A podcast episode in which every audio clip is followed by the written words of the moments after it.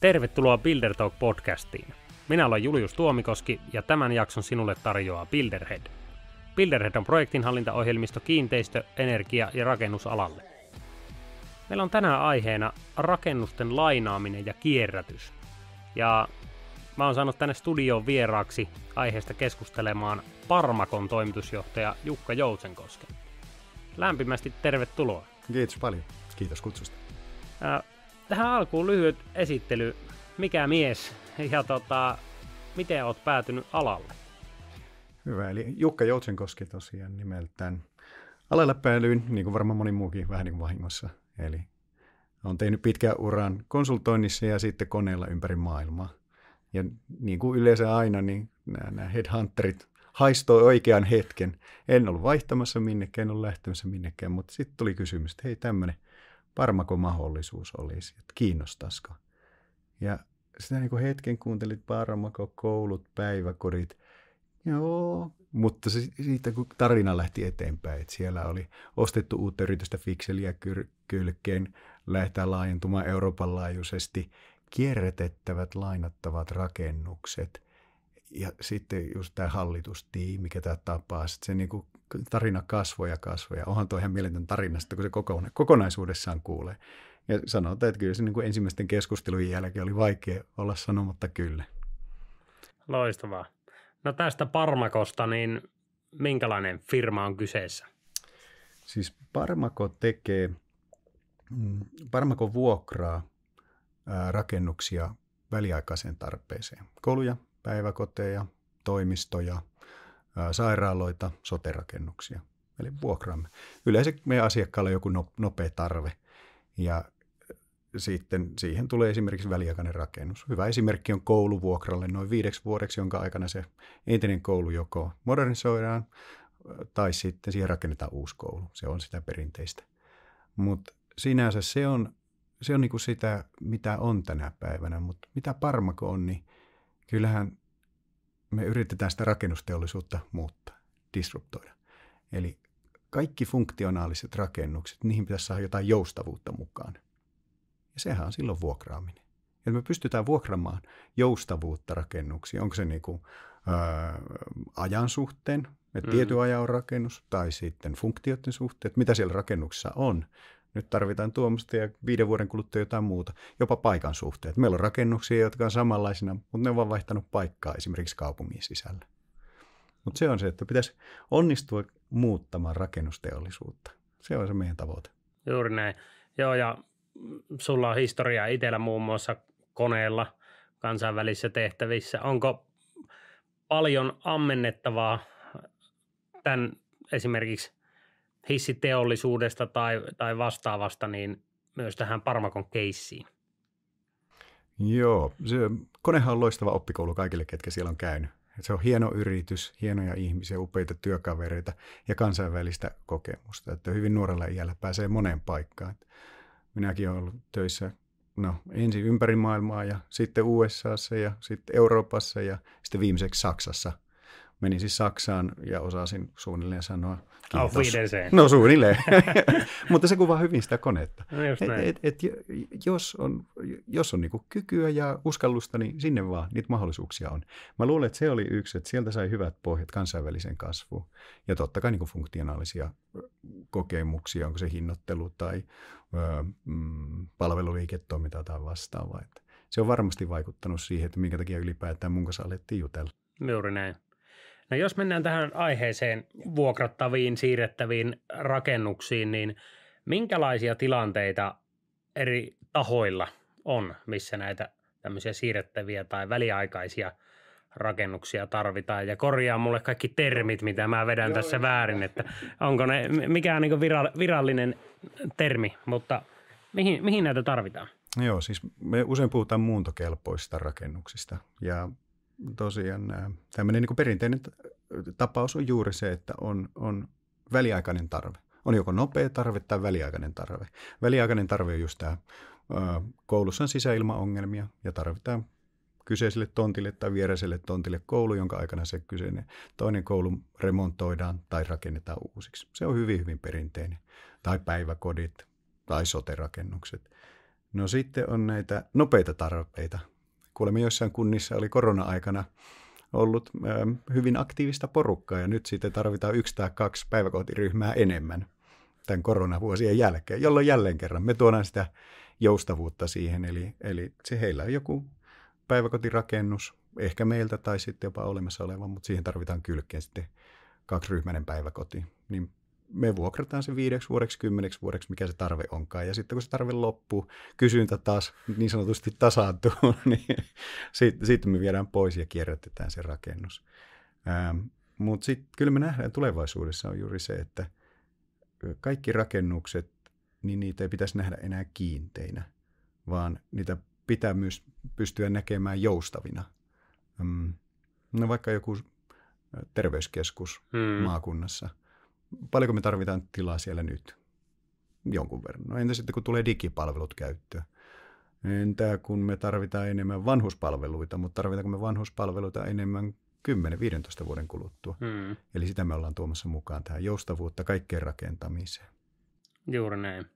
No minkälainen prosessi se on, jos tunnistetaan tarve ja miten se etenee siitä, että äh, kuinka hyvin eri tahot, eri organisaatiot tunnistaa sen, että tässä on mahdollisuus käyttää tämmöistä väliaikaista rakennusta?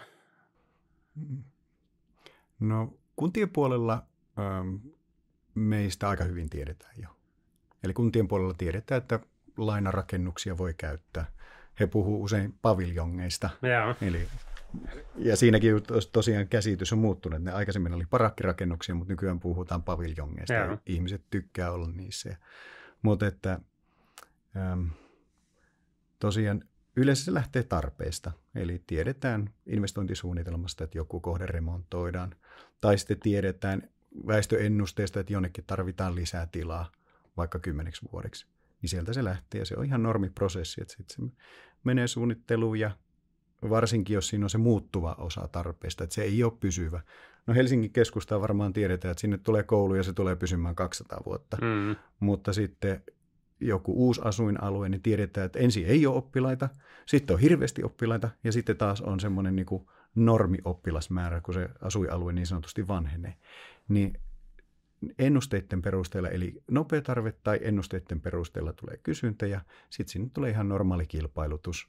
Me ollaan usein, usein ollaan neuvomassa siinä välissä ennen kilpailutusta, eli me suunnitellaan rakennukset itse, valmistetaan itse ja sitten tosiaan vuokrataan ne, mutta tosiaan ollaan suunnittelemassa kuntien kanssa, valtionlaitosten kanssa, että mikä se tarve on, ja sitten se tulee normikilpailutukseen, ja kilpailutuksessa sitten – katsotaan kuka voittaa. Että se sopivasti pitää meidät varpailla ja totta kai me toivotaan, että me voitetaan, mutta niinhän se on. Paras tarjous voittaa. No juuri näin.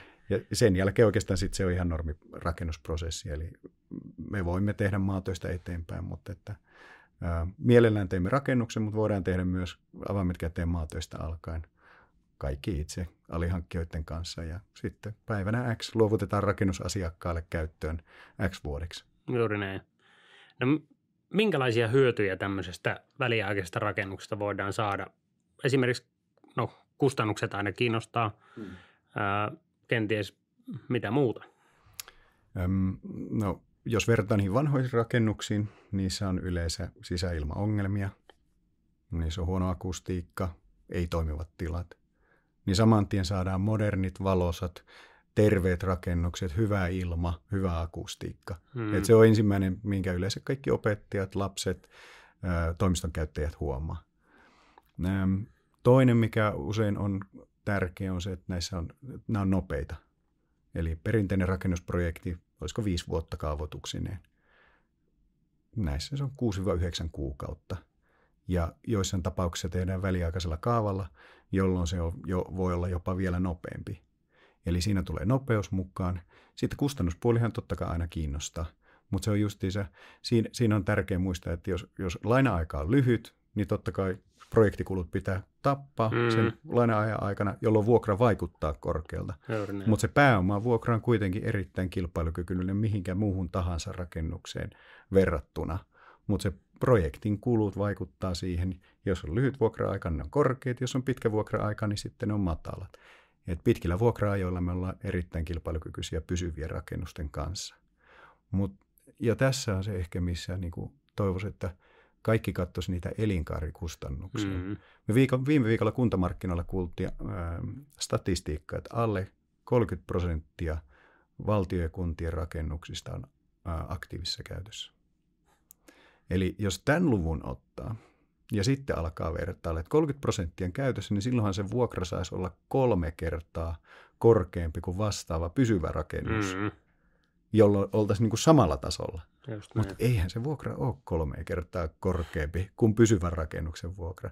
Se voi olla vähän korkeampi, koska se on muunneltava, liikuteltava lyhyemmällä vuokralla. Mm. Eli kokonaisyhtälössä se on todellakin houkutteleva sitten, kun elinkaaren yli katsotaan. Juuri näin. No miten yleisesti ottaen, minkä, minkä pituinen elinkaari tuommoisella on? Varmaan variaatiota hyvin paljon, mutta voiko sanoa, minkälainen olisi tämmöinen perustapaus? Öm, vuokra, vuokrana vai tarkoitatko itse rakennuksen? No sekä että. Otetaan vaikka ensin se vuokra, vuokratapaus, että, että mikä on semmoinen perinteinen malli siinä?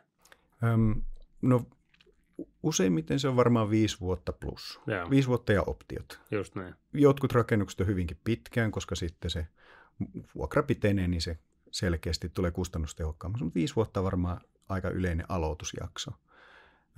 Sitten taas sote-rakennuksissa, niin se kannattaa rakentaa pidemmälle, vaikka 5 plus 5 plus 5 plus 5. Aivan. Jolloin sulla on viiden vuoden välein se optio muuttaa sitä, siirtää sitä, pienentää, suurentaa jolloin se vuokra, efektiivinen vuokra-aika varmaan on 20 vuotta, mutta siinä on tosiaan ne optiot välissä, mm. joka muokkaa sitä.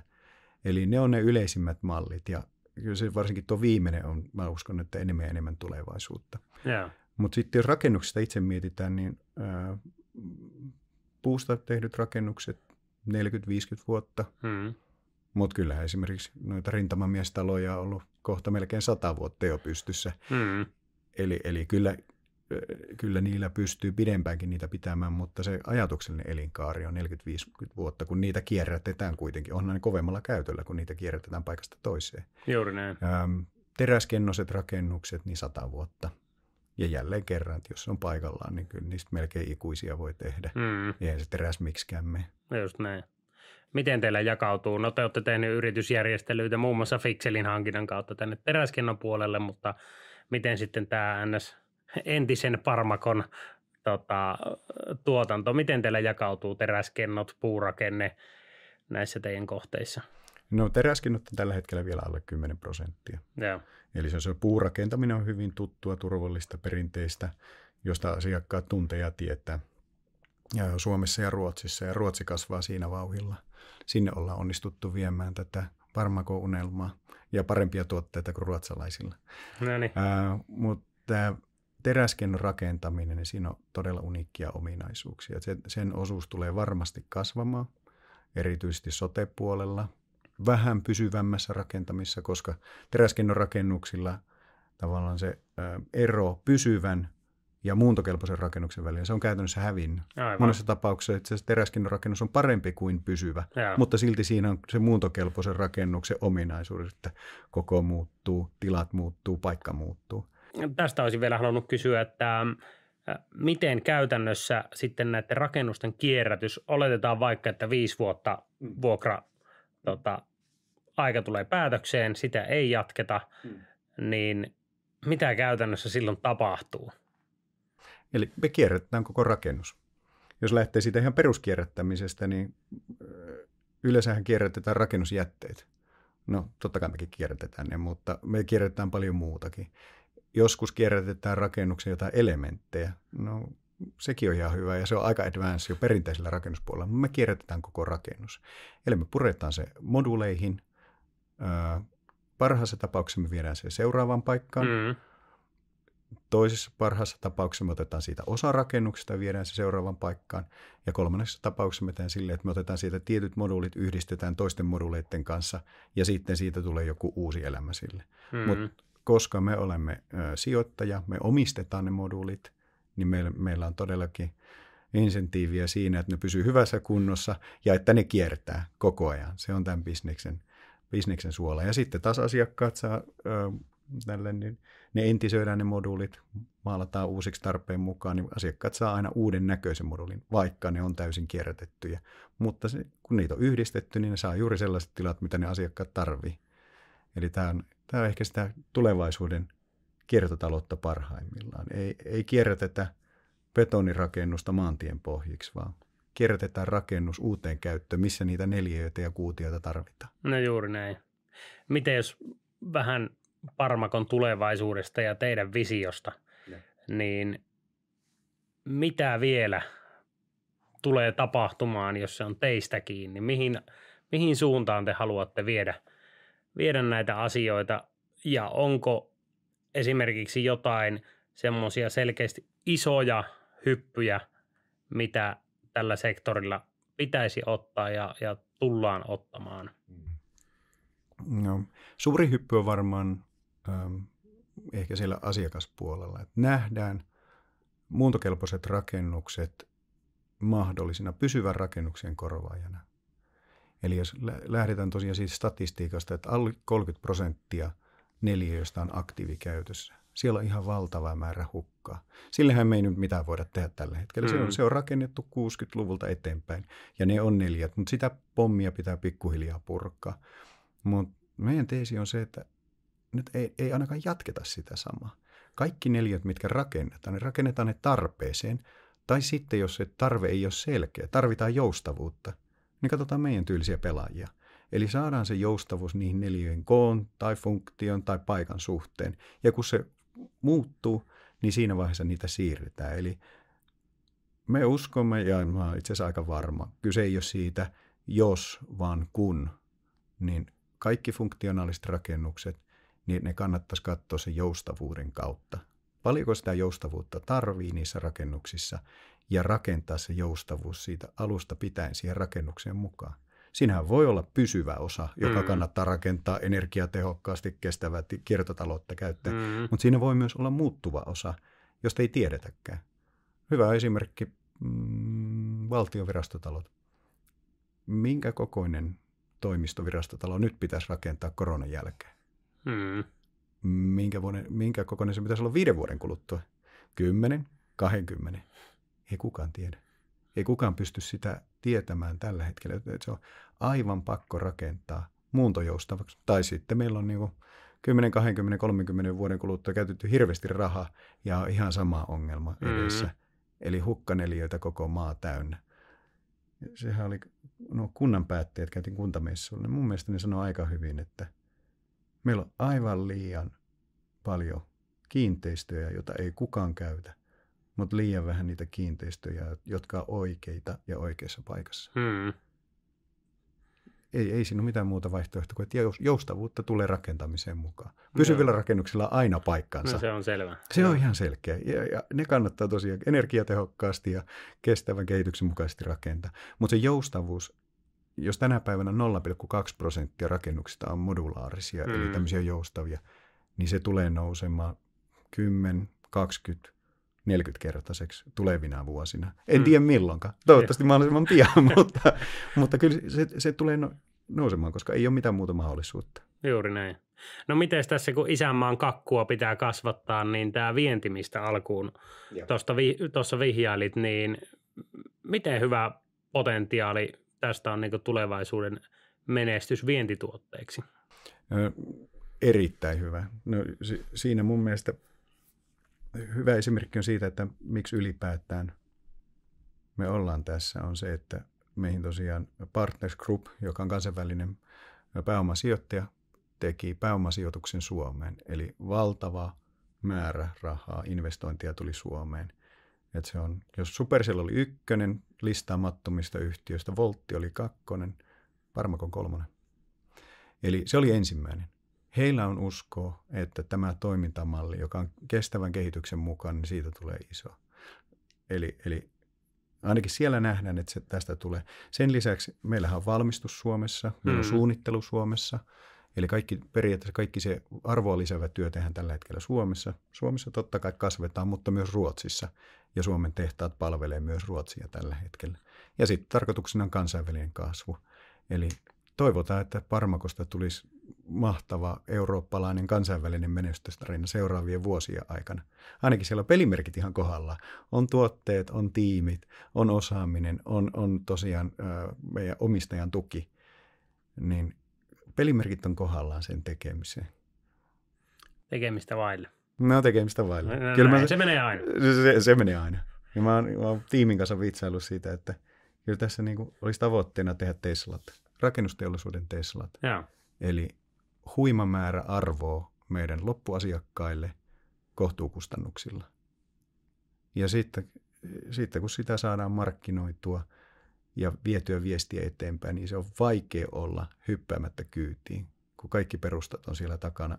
Miksi tämä on parempi ratkaisu kuin aina rakentaa sitä pysyvää betonista? Juuri näin.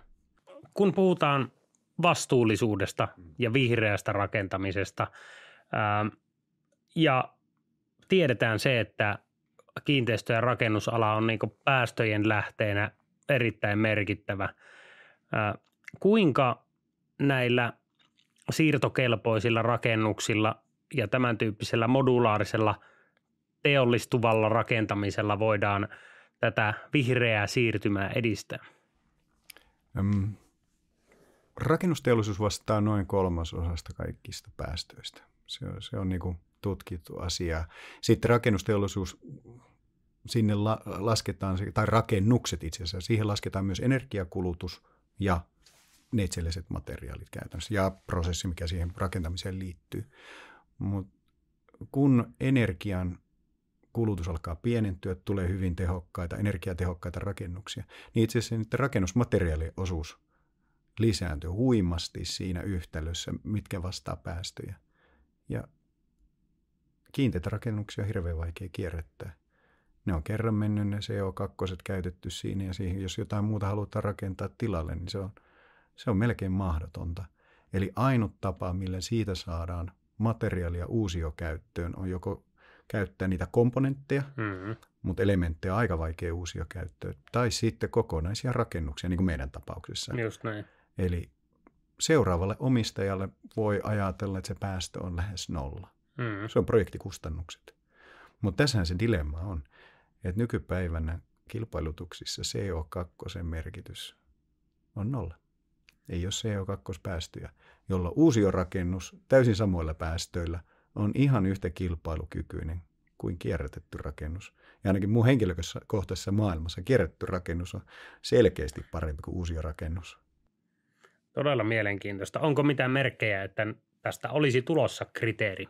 Kyllä siitä tulee kriteeri. EU, EU on tehnyt näitä energiakäyttödirektiiviä ja julkiset rakennukset tulee olemaan ensimmäisenä. Että se on vaajaan kysymys jälleen kerran, että milloin se CO2 sinne tulee. Ja sitten me ollaan valmiita. Me mielellään kierrätetään rakennuksia. Erittäin hyviä, erittäin hyviä näkökulmia. Tähän loppuun vielä, haluatko jotain yleisesti toimialalle sanoa tai sidosryhmille jotakin terveisiä tai teesejä? Mm, no, päättäjille mä toivoisin tietysti sitä rohkeutta katsoa näitä muitakin vaihtoehtoja. Ja tosiaan tämä modulaarinen rakentaminen on muuttunut valtavasti viime vuosien aikana. On hirveän vaikea enää tietystä rakennuksesta sanoa, että onko se siirtokelpoinen vai ei. Eli uskallusta vaan, että ottaa yhteyttä ja käydään kattoon kohteita. Että täällä Helsingissä ja itse asiassa ympäri Suomea on paljon paljon rakennuksia, joissa voidaan käydä kattoon. Öm, sitten ehkä kumppaneille ja koko rakennusteollisuudelle. Me ei olla uhka. Ei modulaarinen rakentaminen ole uhka, vaan meidän kanssa kannattaa olla partneri, koska sitä joustavuutta tulee Suomi Oy AP tarvitse. Mm. Meidän ei kannata rakentaa niitä turhia neljöitä joka puolelle, koska se on meidän kaikkien yhteistä kukkarosta pois. Eli tehdään, tehdään yhdessä tämän maan eteen hommia, tehdään fiksuja rakennuksia, fiksuja pysyviä rakennuksia ja fiksuja joustavia rakennuksia. Kaikki voittaa siinä. Ja mä uskon, että esimerkiksi arkkitehdille tämä tulee olemaan, olemaan tulevaisuudessa yksi osa työkalupakkia, Juuri millä näin. suunnitellaan tulevaisuuden kaupunkeja. Erinomaista. Lämpimät kiitokset keskustelusta. Kiitos Julius.